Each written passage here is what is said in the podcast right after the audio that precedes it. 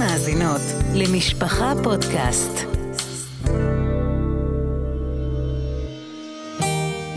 מסעת נפש. הן שוורץ מארחת נשות מקצוע מובילות לשיחת נפש על העומסים והחלומות, על המרב והמיטב.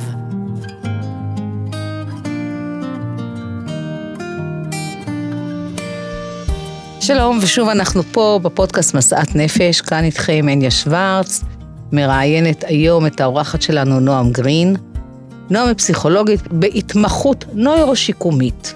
בהמשך הפרק הזה של הפודקאסט אנחנו נרחיב על זה בעיקר, זה דבר קצת מעניין, את זה עוד לא היה לנו, וכמו שאני גם יודעת, למעשה אין כמעט נשות מקצוע חרדיות שעוסקות במקצוע המורכב הזה, שהוא נכון, מורכב גם מנוירולוגיה וגם מפסיכולוגיה, אנחנו כמובן נרחיב על זה. לנועם יש גם פודקאסט משלה, ששמו נפשות וחסרונן, שעוסק בסוגיות בבריאות הנפש, באופן שמותאם לקהילה החרדית, ואנחנו מתחילות נועם. מה זה בכלל התמחות נוירו-שיקומית? אז קודם כל אני שמחה להיות כאן. תודה רבה שאת מארחת אותי. בכיף ובאהבה. ובאמת זו התמחות שהיא מאוד מאוד ספציפית. אנחנו מכירים פסיכולוגים, קצת היום יותר מבינים, פסיכולוגיה קלינית, פסיכולוגיה חינוכית קצת מכירים, הפסיכולוגים שנכנסים לבתי הספר.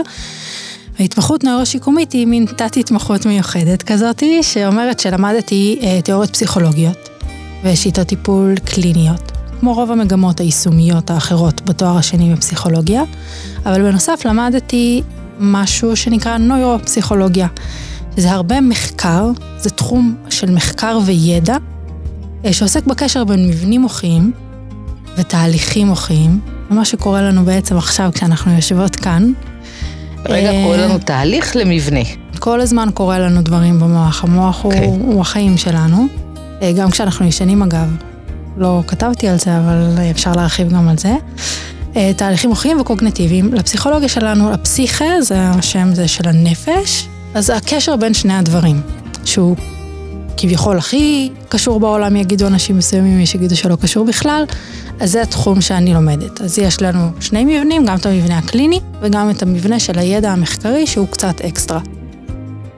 זה אומר שכשאת נכנסת לקליניקה, מי את מקבלת בעצם שם? אז זאת שאלה ממש טובה, כי יש אין ספור אפשרויות לאן ללכת עם זה. אני באמת לא עובדת במחקר, שזה חלק מהאנשים שלמדו איתי, המשיכו למחקר, הם לא נכנסות בכלל לקליניקה. אנחנו הבאנו אותך לפה, כי את מכירה את הדבר באופן מעשי. כן. ומה שאנחנו רוצים בעצם לתת פה לאנשים, זה כלי נוסף, לעזור לעצמם ולילדים שלהם ולמשפחה שלהם להתפתח. אז אני אספר קצת על מה שאני עושה היום.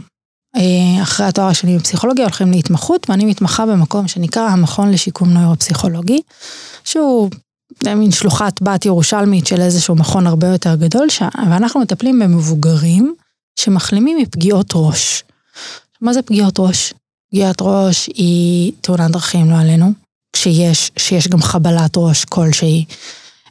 פגיעת ראש היא הרבה פעמים אירוע מוחי, שאנחנו יודעים מספרים, סטטיסטיקות, מדברים על בין 13,000 ל-15,000 מבוגרים בישראל, שעוברים אירוע מוחי בשנה.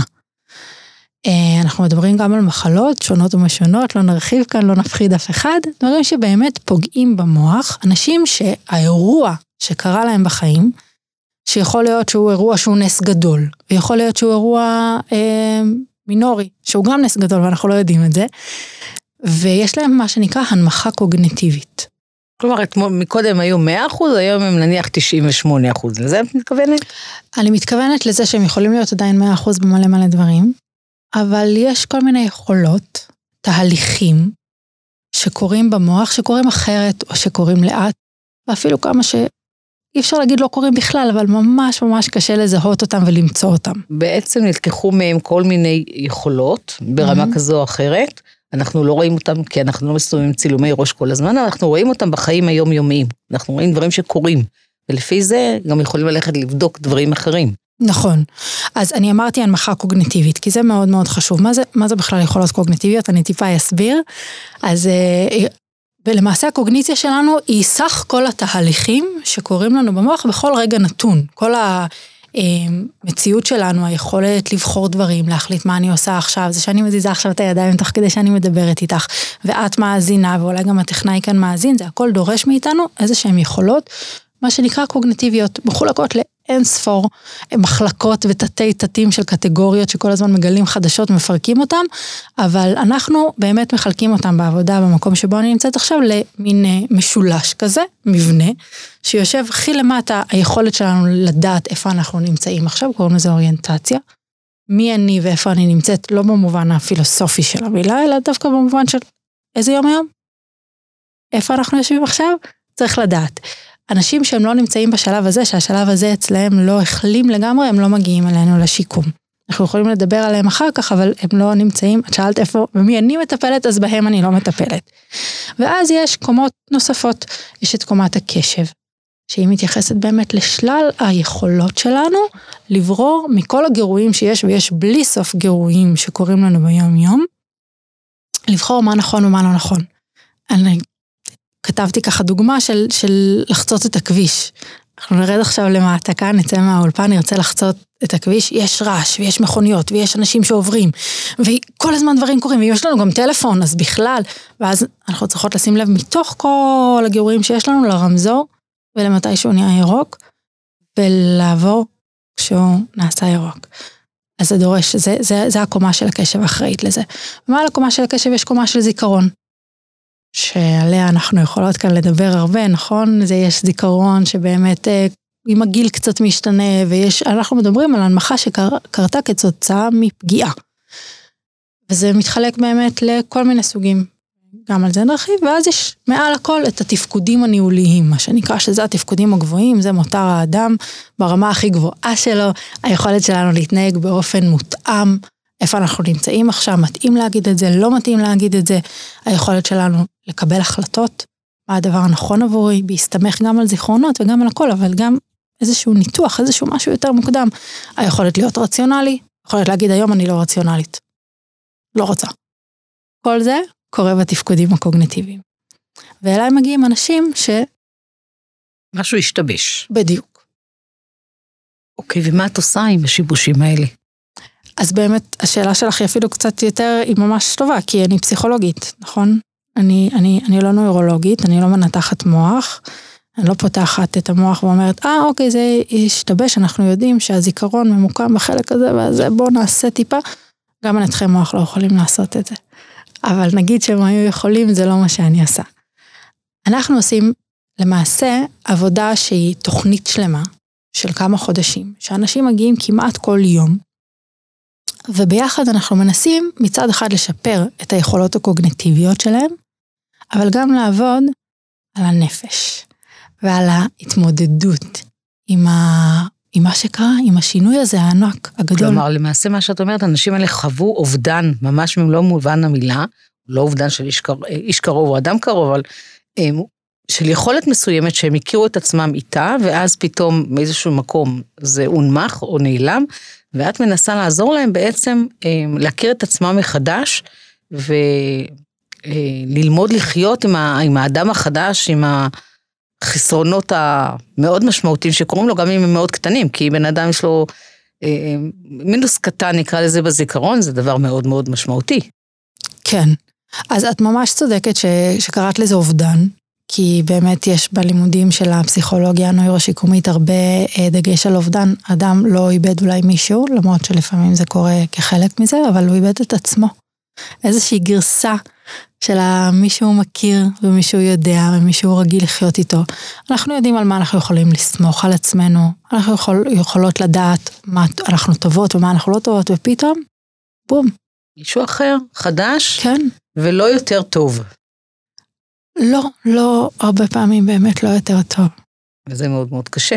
נכון. לקום בבוקר עם האדם החדש ולהכיר אותו מההתחלה באיזשהו גיל שהוא לא מקום של התפתחות של ילד. באמת, מה את עושה עם זה? זה המון כאב יש שם, המון צער, אבל נכון. אמיתי. אז אנחנו באמת עובדים עם זה כמו שעובדים עם אבל לגמרי. זה להיות עם האדם בצער שלו. ובמקביל, בגלל שאני לא עובדת רק כפסיכולוגית בקליניקה, לצורך העניין שאני רק עושה את העבודה על האבל, ורק על העבודה שאנחנו קוראים לה, בחלק מהתיאוריות, איזה שבר עצמי, שבר נרקסיסטי שקורה, אלא יש באמת מעגל שמקיף, ויש גם עבודה על היכולות הקוגניטיביות, הבנה, הרבה עבודה על הבנה של מה בעצם קרה לי. אנשים מגיעים אלינו כשהם יודעים שהם לא אותו דבר, אבל הם לא יודעים במה. אז רגע, מה זה קורה? למה פתאום אני סבא שהנכדים שלי הכי אהבו אותי בעולם, ועכשיו אני רק רואה אותם, אני מתחיל לצעוק עליהם. אז אנחנו מסבירים, אנחנו אומרים, רגע, הייתה פגיעה פה, וזה מקום שאחראי על ככה ואחרת.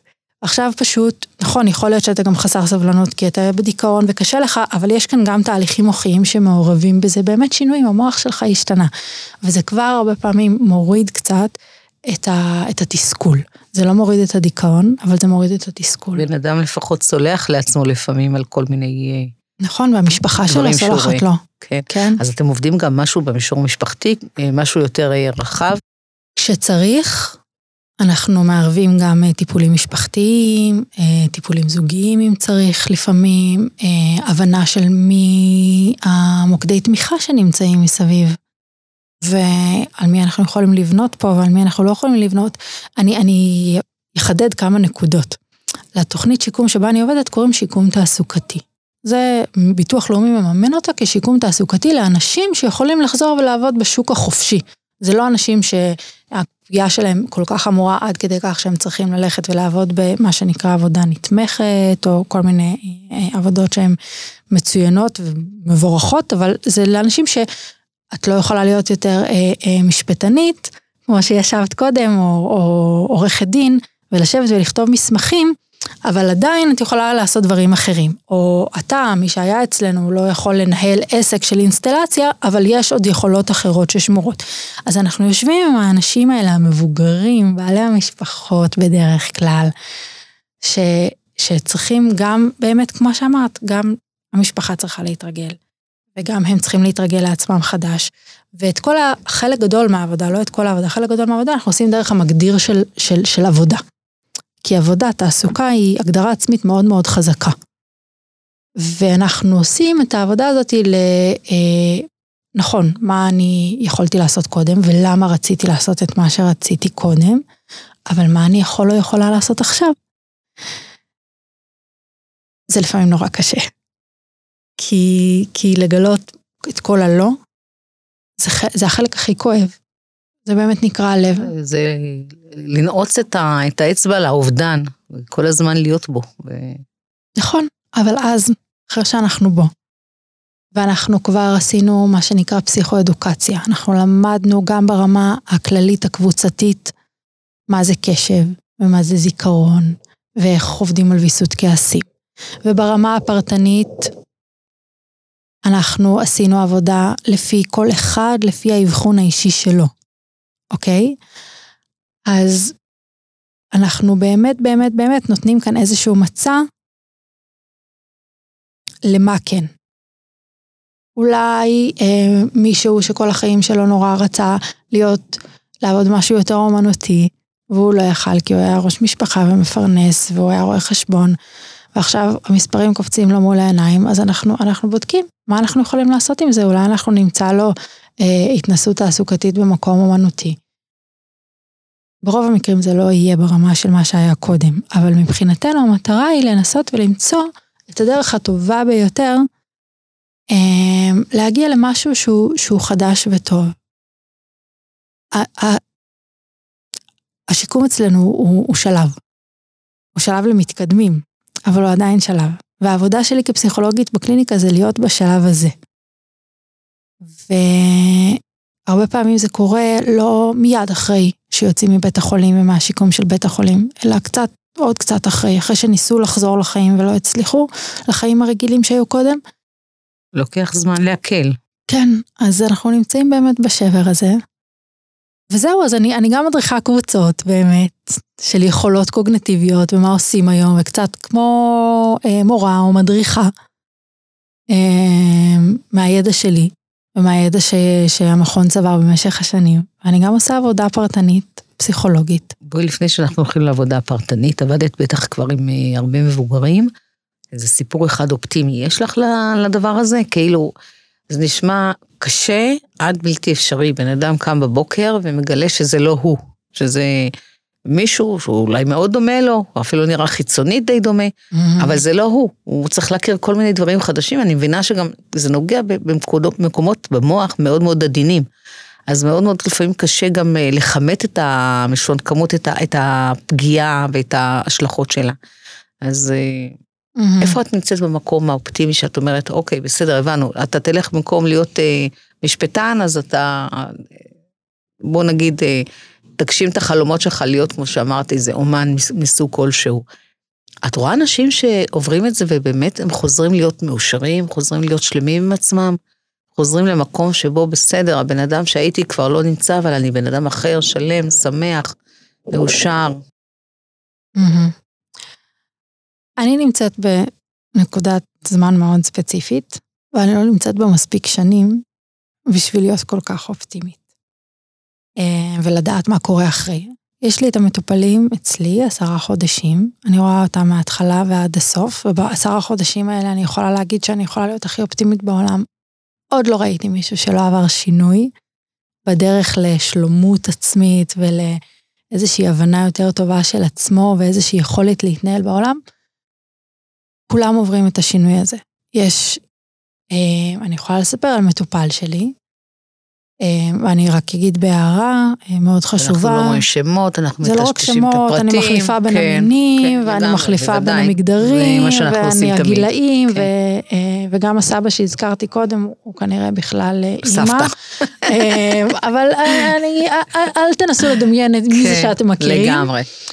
חוץ מזה שלדבוננו יש הרבה מקרים של פגיעת ראש, כאילו מה אנחנו הולכים להשוות, אנחנו לא יודעים גם מה קורה אצל כל אחד בבית שלו, ובטח לא איתו עם עצמו. נכון, זה גם משהו חשוב.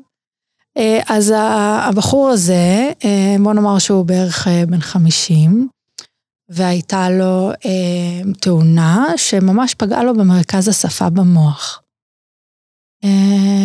וכשבמרכז השפה, השפה שלנו היא לא רק היכולת לדבר, שהיא גם מוטורית וגם מוחית, אלא גם יכולת ההבנה. אז כשהוא הגיע אלינו, לא הצלחנו להבין כלום. אני כפסיכולוגית יושבת 50 דקות, חדר, ולא מבינה כלום. איזה תסכול. ומלא התסכול שלי, מה זה התסכול שלו? את לא יודעת כאילו איך בכלל להתחיל עם זה, עם התסכול הזה. נורא נורא קשה.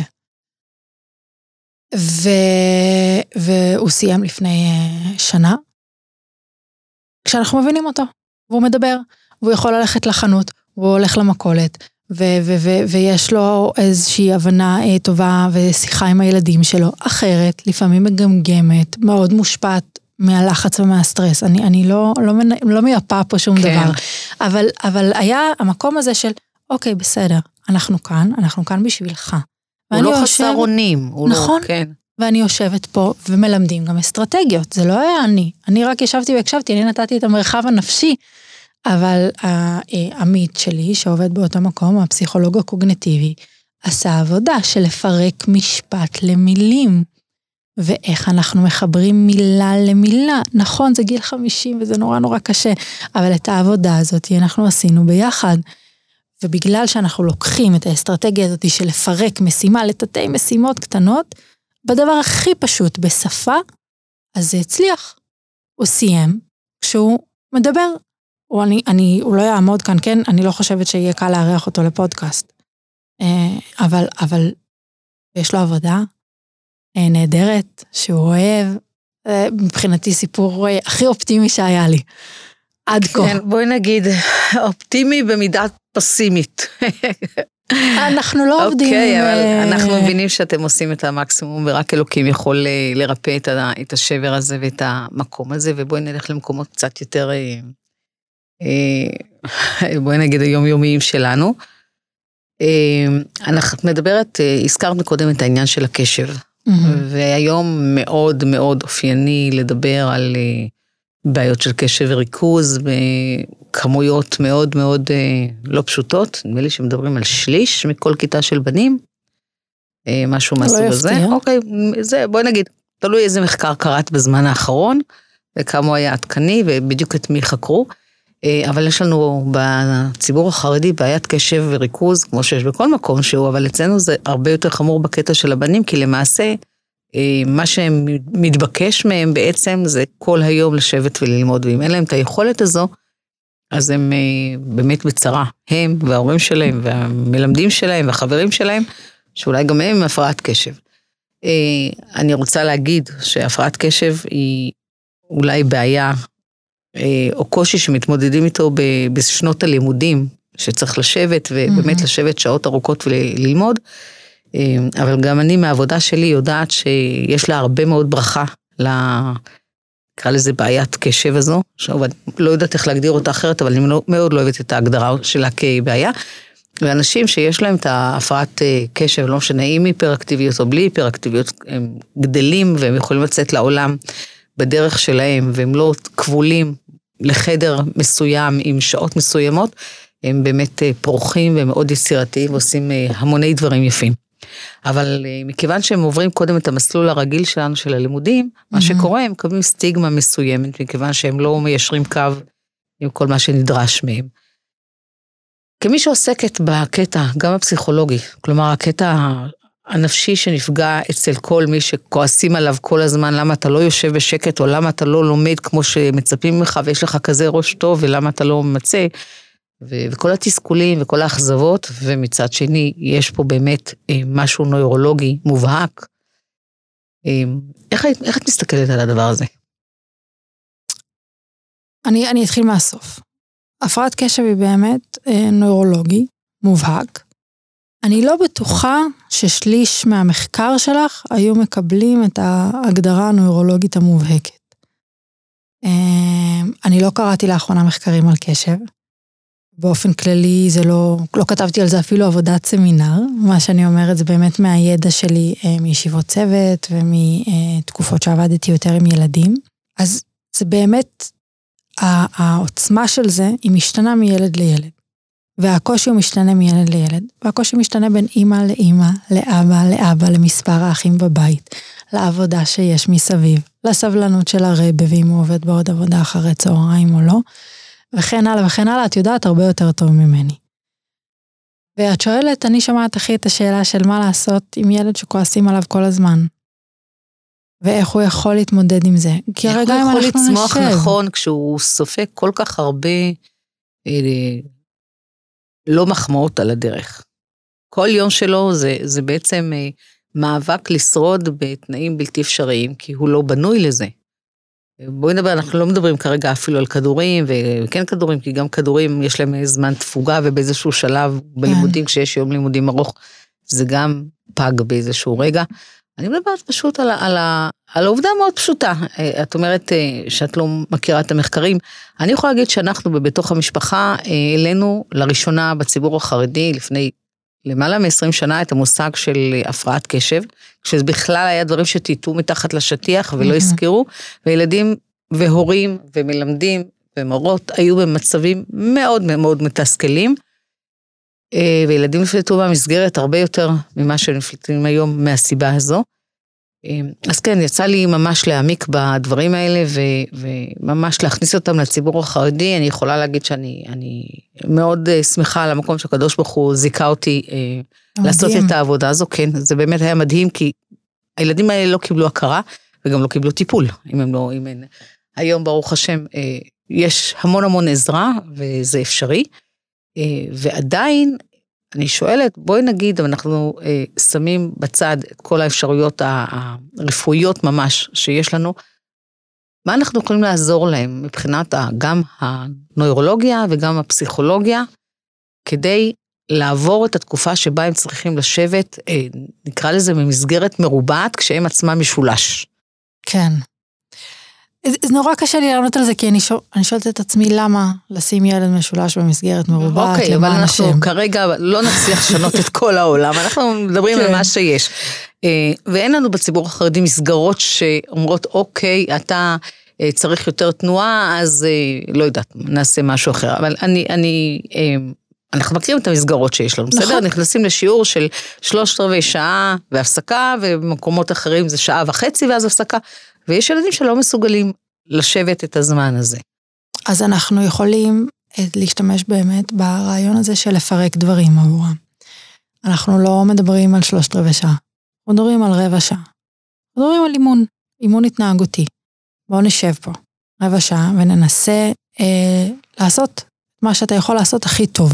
לפעמים, הרבה פעמים ילדים עם הפרעת קשב, את יודעת את זה יותר טוב ממני, אבל אני מאמינה שזה עדיין תקף, הם הרבה פעמים יותר מוכשרים מהממוצע. לגמרי. ב1/4 שעה הזאת, הם יכולים לעשות לא רע.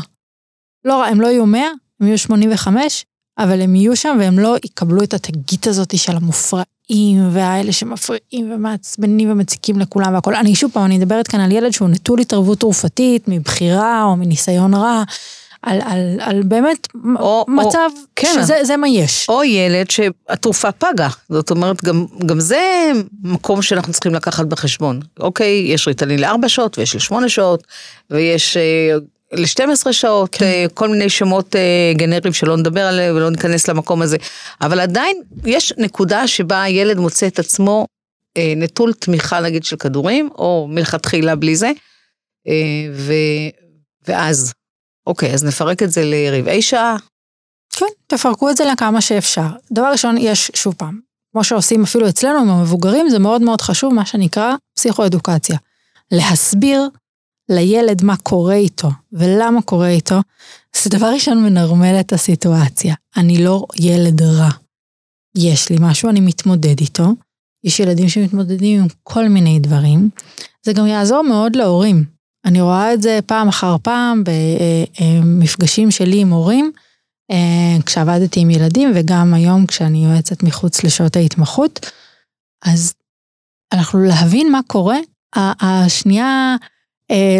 בדרך כלל 0.5 שעה, 1-2 שעות, לקרוא, להבין מה זה הפרעת קשב, איפה יושבת במוח, איך זה קורה, ולהסביר את זה, ילדים מבינים ממש ממש טוב את הדברים האלה, וההבנה הזאת, דבר ראשון, מורידה כמה קילואים של אשמה ושל תסכול, שחשוב שהם לא יהיו על השולחן, ובטח שלא יהיו על הכתפיים של הילד הזה.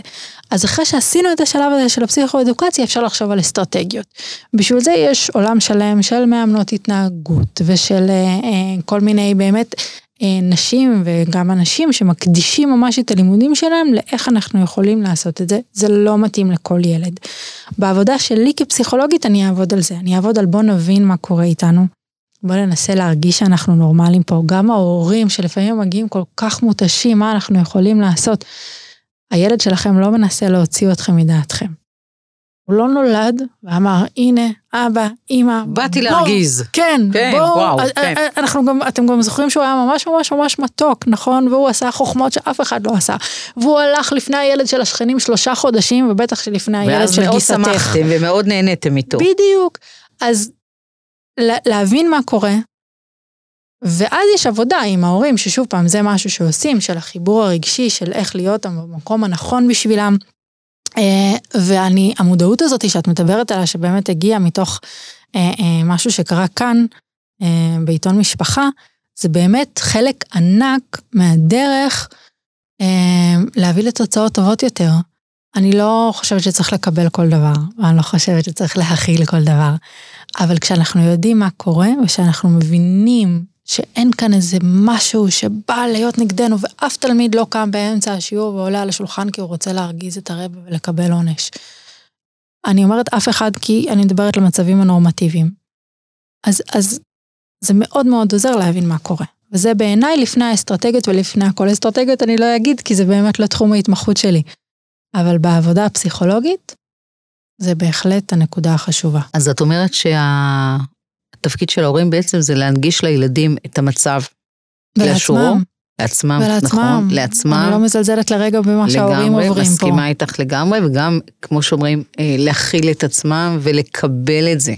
כי להורים מאוד קשה לקבל את זה, שיכול להיות שהם רצו שהילד יהיה תלמיד חכם מאוד גדול, ויכול להיות שהוא יהיה תלמיד חכם, אבל לא בסדר גודל שהם חשבו, או הוא ילמד משהו אחר, או בכל אופן להורים יש חלומות, ולפעמים ההפרעת קשב הזו קצת פוגעת להם בחלומות, אז קודם כל הם צריכים לעשות איזושהי עבודה עם עצמם, ואחר כך כמובן באמת, את אומרת שלא תמיד צריך להכיל, אבל אני אומרת שתמיד צריך להכיל את הילד שלך, תמיד צריך לקבל אותו, זה מתנה כמו שהיא, והקדוש ברוך הוא ברא את כולנו, והוא ברא כל מיני, הוא ברא מרובעים ועיגולים ומשולשים. וזה כיף. וזה חלק מיופיו של העולם, וחלק מהעובדה שיש לנו כל כך הרבה דברים חדשנים ויפים, אני חושב שזה מגיע דווקא מאנשים הכי פחות מרובעים, והכי כאלה שרואים את העולם אולי לפעמים במשקפיים קצת אחרות.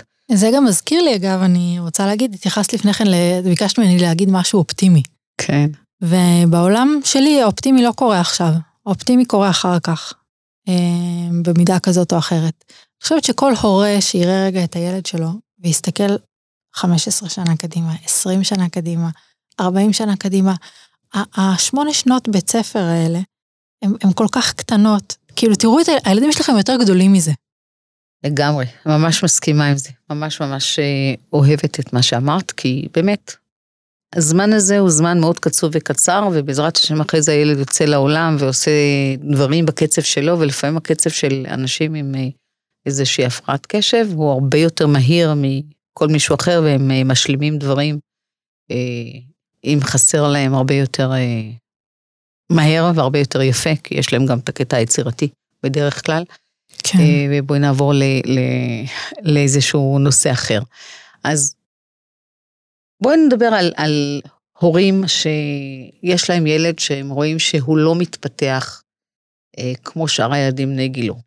בסדר? או שטיפת חלב מפנה את תשומת ליבם, או שאימא או סבתא אומרת את זה, או שפשוט זו אימא עם ניסיון והיא רואה שזה לא מה שהיה אצל הקודמים. מה את, איפה התחום הזה של הנוירו, פסיכולוגיה, נכנס לבית רגיל ונורמלי, כשאימא מזהה שיש איזה צורך בעזרה מסוימת? כלומר, האם יש משהו שאת יכולה להגיד לאימא, בסדר, את לא אשת מקצוע, את לא למדת, אני לא יודעת איפה, באיזשהו מכון גבוה, אבל את אימא ויש לך המון יכולות, יש לך הרבה לב, יש לך הרבה חוכמה, חוכמה של אימהות שאני מאוד מאוד מחזיקה ממנה, כן. ובעיקר יש לך המון רצון ואכפתיות כלפי הילד הזה. מה עם כל הכישורים המדהימים האלה, אימא יכולה לעשות למען ילד שמלכתחילה הוא, נקרא לזה, יותר חלש במידה כזו או אחרת, שזה, אני מדברת על דברים נוירולוגיים. אז באמת יש היום בלי סוף. אני אומרת בלי סוף, כי אנחנו מדברות כאן מירושלים, עיר הקודש, אני לצערי לא יודעת מה קורה בפריפריה, והמצב, ושם יש סוף. זה אותו דבר, רק שאין פשוט אנשי מקצוע, זה הרבה פחות אנשי מקצוע, וגם על זה תכף נדבר, על מה עושים אנשים שאין להם את היכולות להגיע לכל מיני מקומות, אבל בסדר. אז כמו שאמרתי, מאוד, כשיש משהו, הם בדרך כלל יודעות. ואנחנו באמת עושים את הבדיקות הנדרשות דרך רופא, כדי לוודא שבאמת אין משהו שהוא חמור, משהו שצריך לשים לב אלא, משהו שיהפוך אחר כך להיות בעיה גדולה. אני בכוונה לא אומרת שמות של בעיות גדולות, כי זה לא המקום, אבל גם לא נגמור, לצערנו יש הרבה מאוד בעיות. יש משהו בקשר של הורים וילדים, לא רק של אמא וילד, גם של אבא וילד, שהוא נותן הרבה יותר מכל מיני אינטליגנציה, ומכל מיני אנשים. זה מאוד מאוד מאוד מאוד חשוב לראות שזה לא הופך להיות ילד החרדה שלך, שזה לא הופך להיות ילד שכל העיסוק מולו הוא רק סטרס, לא סטרס של לצעוק עליו, אלא מה שזה עושה לי, מה שזה עושה לי. ואני שוב פעם, אני יודעת שאנחנו רוצות לדבר כאן על ילדים, אבל אני חוזרת לדבר על ההורים. כשלהורים יש ילד שמאוד קשה להם איתו, הם לא צריכים לשלוח אותו לטיפול, הם צריכים ללכת לטיפול בעצמם. וואו, זה דבר גדול מה שאת אומרת, כי זה, אני מסכימה וחותמת את זה בארבע ידיים שאין לי. כן. אבל זה מאוד מאוד נכון. זה גם נכון להפרעת קשב הרבה פעמים, במיוחד שהפרעת קשב היא גם גנטית, ולפעמים אבא יכול נורא לחוס כי הוא רואה את עצמו בחדר, ואת מה שהוא קיבל, ובכלל רוצה לחסוך את זה מהילד שלו, וכמו שהוא רוצה לחסוך, אז הוא מביא לו בדיוק את הכפות. וככה גם לגבי כאילו ההפרעות התפתחותיות, שהן משולבות בהרבה מאוד דאגה, הדאגה היא לא סתם, הדרך כלל היא יושבת על משהו, שלנו לא היה זמן לדבר אותו, להבין אותו, או לפעמים על משהו בין בני הזוג, הורה אחד יותר תחרותי, הורה אחד פחות תחרותי, אמא אומרת, תיתן לו להתפתח בקצב שלו, אבא אומר, אבל הוא לא הולך, ואז קורה שם משהו ביניהם, וזה באמת ההמלצה הראשונה שלי, השנייה, כי הראשונה היא באמת לפנות לרפואה, עם כל מה שהיא מאפשרת, לראות רופאי התפתחותי אם צריך, אבחונים, כמובן רק אצל אנשים שמוסמכים לעשות אבחונים, אם צריך, בתחומים שונים, אבל ההורים פה, זה המרכז. אז את מציעה בעצם שהורים ילכו לטיפול משפחתי, זוגי, לפני שמתחילים בעצם את הדרך עם הילד, כדי שיוכלו להכיל אותו ואחד את השני בצורה שתאפשר להם עבודה רצופה וטובה ומוצלחת עם הקושי שמתעורר דווקא אצל הילד. אני אומרת שהילד צריך להבין קודם כל מה יש לו, זה חשוב, אבל הטיפול, בעיקרון מי שאחראים על הטיפול שלו והמטפלים הכי טובים שיש בעולם בשביל הילד הזה, זה ההורים שלו. ואם הם צריכים את השעה בשבוע לעשות ונטילציה, או להבין קצת יותר מה קורה, או לדבר ביניהם את למה זה קשה להם, ומה יותר קשה לו ומה יותר קשה לה, אז כן, אז הם צריכים ללכת לטיפול זוגי, או לטיפול אצל מטפלת פסיכולוגית, או מעולם התרפיות למיניהם שמכירה ילדים ומכירה את מה שהילד שלהם סובל ממנו, ללכת למה שנקרא טיפול בהורות. מבחינתי זה לא כזה קריטי, ואין כזה הבדל גדול אם הם הלכו לפה או לשם, כל זמן שהם עושים את מה שנכון להם במבנה הזוגי שלהם, ושהם נמצאים אצל אדם שבאמת עוזר להם גם. ומכוון אותם ומאפשר להם להיות ההורים הטובים שהם יכולים להיות. אחד השיטות הכי מדהימות שלמדתי, היא נקראת CPP, זה פסיכותרפיה ילד הורה, שזה עבודה משותפת. זה מה שנקרא טיפול דיאדי, שעובד על מה שקורה במרחב בין ההורה לילד. זה לא טיפול בילדים וזה לא טיפול בהורים, זה טיפול בשניהם. ואחת הסיבות שכל כך אהבתי את התיאוריה הזאת ואת השיטת הטיפול הזאת, זה התייחסות אמיתית לחלוטין לכוח המדהים שיש להורים. גם להורים שעשו טעויות, ואפילו טעויות חמורות מאוד מאוד מאוד, מי שכותבת ומי שמלמדת את זה, היא באמת מזכירה לנו כל הזמן לאנשי המקצוע, לפסיכולוגים שלמדו 7 שנים והתמחו 4 שנים, הם מרגישים שעכשיו אנחנו יכולים להגיד לכולם בדיוק איך להתנהג עם הילדים שלהם, גם לנו היא מזכירה. הכוח הוא בידיים של ההורים. הם הכי טובים לילד הזה, וזה בלי להזכיר את האמונה שהקדוש ברוך הוא לא סתם הביא את הילד הזה להורים האלה. ואתם צריכים להיות ההורים שמאזינים לנו אצל מטפל או מטפלת, שגורמים לכם להרגיש שאתם הופכים להיות הורים טובים יותר. אז עכשיו אנחנו נוגעים בנקודה מאוד מאוד כואבת. בואי נקרא לזה למעשה חוסר באנשי מקצוע בציבור החרדי, והרבה יותר מקרים שצריכים עזרה. אז אנחנו לא יכולים לפתור פה את הבעיה של האנשי מקצוע, אני יודעת שזה נמצא במקום מאוד סבוך, והעניין של ההסמכות ותעודות מכל מיני מקומות שכן מקובלות ולא מקובלות, ואנחנו לא ניגע בזה.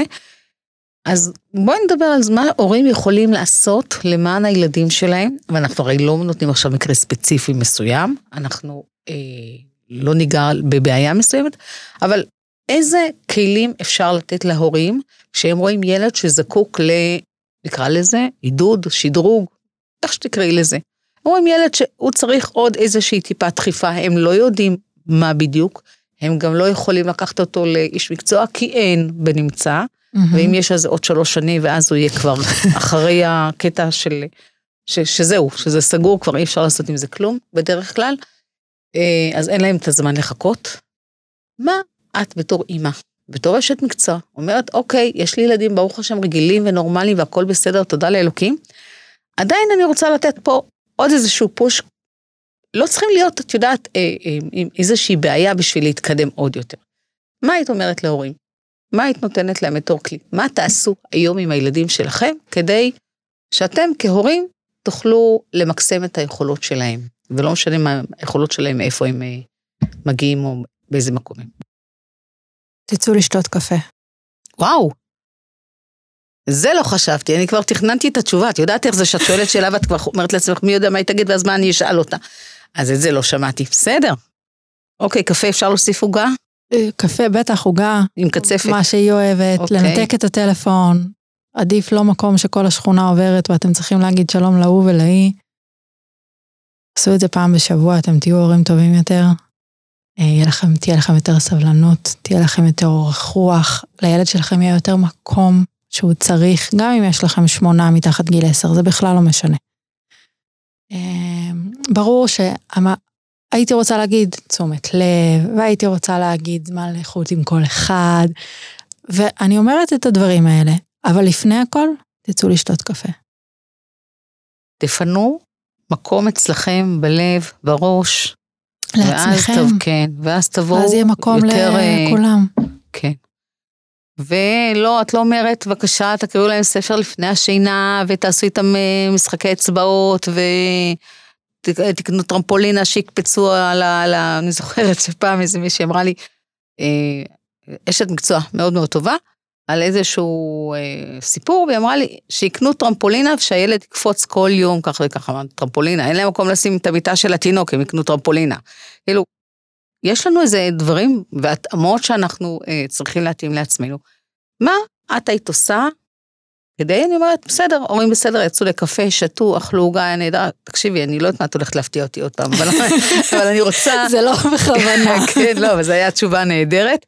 אני ממש ממש מסכימה איתך, אני עוסקת בטיפול בניסויים, אז אני יודעת כמה חשוב הכוס קפה הזה, והשעת האיכות של ההורים. כן. אבל בסדר, אוקיי, חזרו משעת האיכות, ויש להם המון סבלנות. איזה משהו שאת אומרת, תקשיבי, מבחינה נוירולוגית, אני יודעת שאם עושים את הדבר הזה והזה, הילד יכול לקפוץ. כל ילד, אני מדברת ממש על מקום נורמלי. אני לא מדברת על... אז מוטורית, זה באמת תחום של ריפוי בעיסוק ופיזיותרפיה ותקשורת שהן עושות גם יותר מרק מוטורי. כולם היום עושות יותר מרק מוטורי. בנוירופסיכולוגיה, אני באמת אחזור למה שדיברתי קודם, ליכולות הקוגניטיביות.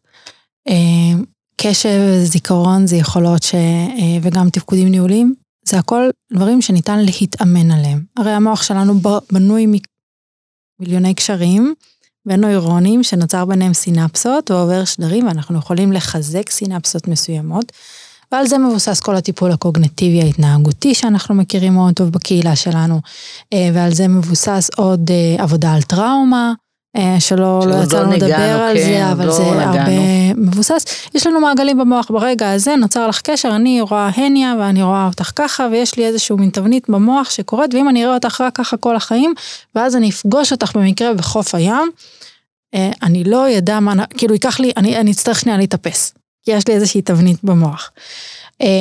ואנחנו יכולים לעבוד על הדברים האלה עם הילדים שלנו. אז זה אומר מבחינת אימון, אני לא יודעת על אימוני קשב, אבל אני כן יודעת על אימוני זיכרון. אימוני זיכרון יכולים להיות לזכור רשימת מילים דרך סיפורים, ואז עושים איזה מבחן קטן, הכל מותאם לגיל, כן, לא צריך יותר מדקה, זיכרון לטווח קצר, דברים שאפשר לעבוד איתם. עזבי של לשבת עם הילד שלך ולשחק איתו, זה כבר מבחינתי מסתדר מאוד טוב ממה שדיברנו קודם, והכל בסדר, אבל כן, אסטרטגיות של זיכרון, ואסטרטגיות של גמישות קוגניטיבית. בוא נמציא סיפור. יש יצירתיות, יש אפשרות לגרום לדברים שנראים לנו מאוד מאוד מרובעים, לפתוח אותם. זה משהו נורא חשוב, אנחנו כל הזמן עסוקים דווקא להכניס את הילדים שלנו לאיזושהי מרובעות, ושיתאימו למערכת, גם לפתח גמישות קוגניטיבית, זה מאוד מאוד חשוב, בגלל שאנחנו מתמודדים בחיים שלנו עם כל כך הרבה דברים, והגמישות הזאת היא כל כך חשובה, וחשוב להשאיר אותה. אז אני נגיד עושה עם הילדים שלי בדרך, שאני לוקחת אותם לבית ספר, יש לנו סיפור בהמשכים. משפחת גרין מספרת סיפור בהמשכים, זה לפעמים מאוד מאוד מתיש אותי.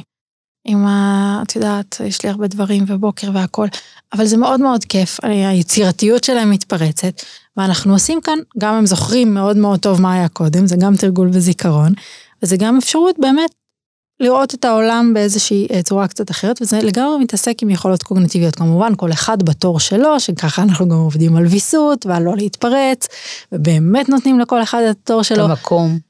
יש בלי סוף רעיונות יצירתיים שאנחנו יכולים לעשות בשביל לתרגל את היכולות הקוגניטיביות של הילדים שלנו, ובעיקר באמת להעריך את מה שיש להם.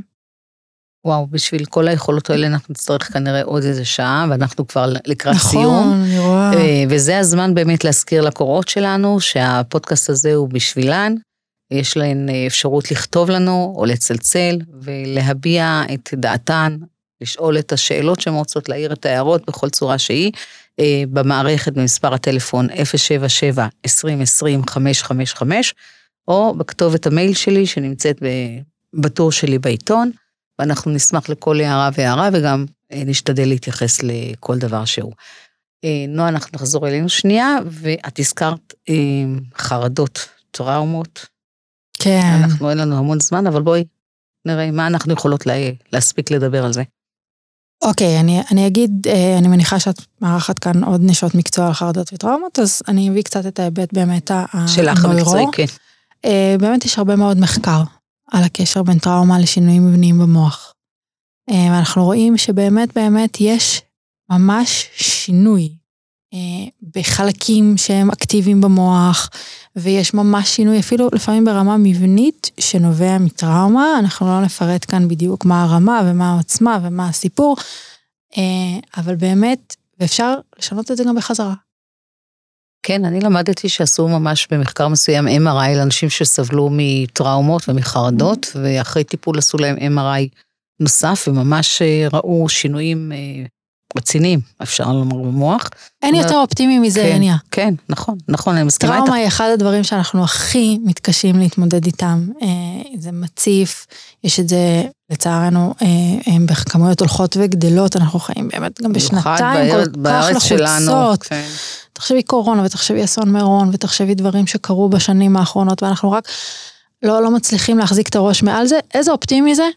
שגם במקרים הכי קשים שכבר עשו שינוי מבני במוח, יכלו לראות בסריקת מוח אחר כך, שהנה יש שינוי. כן, שינוי לטובה. זה מדהים. לגמרי, ממש רואים את זה, מי שעובד עם אנשים עם חרדות, רואה ממש איך אנשים פשוט יוצאים מאפלה לאורה, מבית כלא לחירות. אין לי מילים אחרות להגיד לאנשים שפשוט נמנעו מכל מיני דברים. נכון. אז זאת אומרת שבעבודה שלך גם ממש רואים את הדברים האלה, וזה בהחלט משדר, אנחנו יכולים לגמור בנימה ממש אופטימית, אבל עוד שאלה אחת, שאיתה אני מסיימת תמיד, ואנחנו נשים אותה על שולחן גם, מה משאת הנפש שלך, נועם גרין? את רואה כל כך הרבה דברים מיוחדים ומעניינים, במקצוע מאוד לא שגרתי, ונדמה לי שאת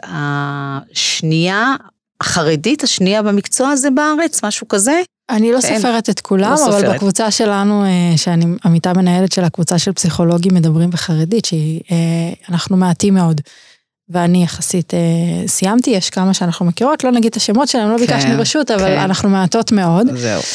משאת הנפש שלי, וואו, זה שיהיה טוב יותר ומהר, אני חושבת שרק משיח יכול לענות על זה, אבל עד שהוא יגיע, אם זה לא יהיה היום בעזרת השם, עוד שעה. אז כן, כן, וואי, זה כיף לנו שאנחנו בירושלים, נכון? כן, אנחנו קרובות והכל, כן. אנחנו אפילו בלי נעלי בית וחלוק כרגע. לבושות ממש מוכנות לצאת. אז אני אתייחס רגע למציאות כפי שאני חווה אותה עכשיו, אז זה באמת שתהיה הבנה למה שדיברנו כאן היום הרבה, הרבה יותר ממה שחשבנו, לכוח של ההורים, לכוח המיטיב שלהם, לכוח שלהם להשפיע ולעשות טוב לילדים שלהם. שהוא קיים גם אם עשינו טעויות, ואני הייתי רוצה שתהיה הבנה של לפנות לעזרה ולקבל אותה. זה מראה כמה שאתה הורה טוב, וכמה שחשוב לך, ולא עושה שום סטיגמה, ולא עושה שום דבר. גם שכבר יפנו, אמרתי כבר, אני במסעת נפש החמישית, שיפנו לאנשים שיתנו לכם תשובה טובה. תודה, נועם. ממש הייתה שעה מרתקת, לפעמים המיטת סדום הזו של השעה או הפחות משעה, שאנחנו תמיד מורחים אותה קצת יותר, היא באמת ממש לא מספיקה, ובעזרת השם אני מקווה שיהיה לנו עוד הזדמנות להיפגש, לדבר ולהרחיב. בעזרת השם. המון תודות, המון הצלחה, ושהשם יוביל אותך ותהי שליחה טובה להרבה מאוד ילדים והורים בכל הגילאים ובכל המצבים. תודה.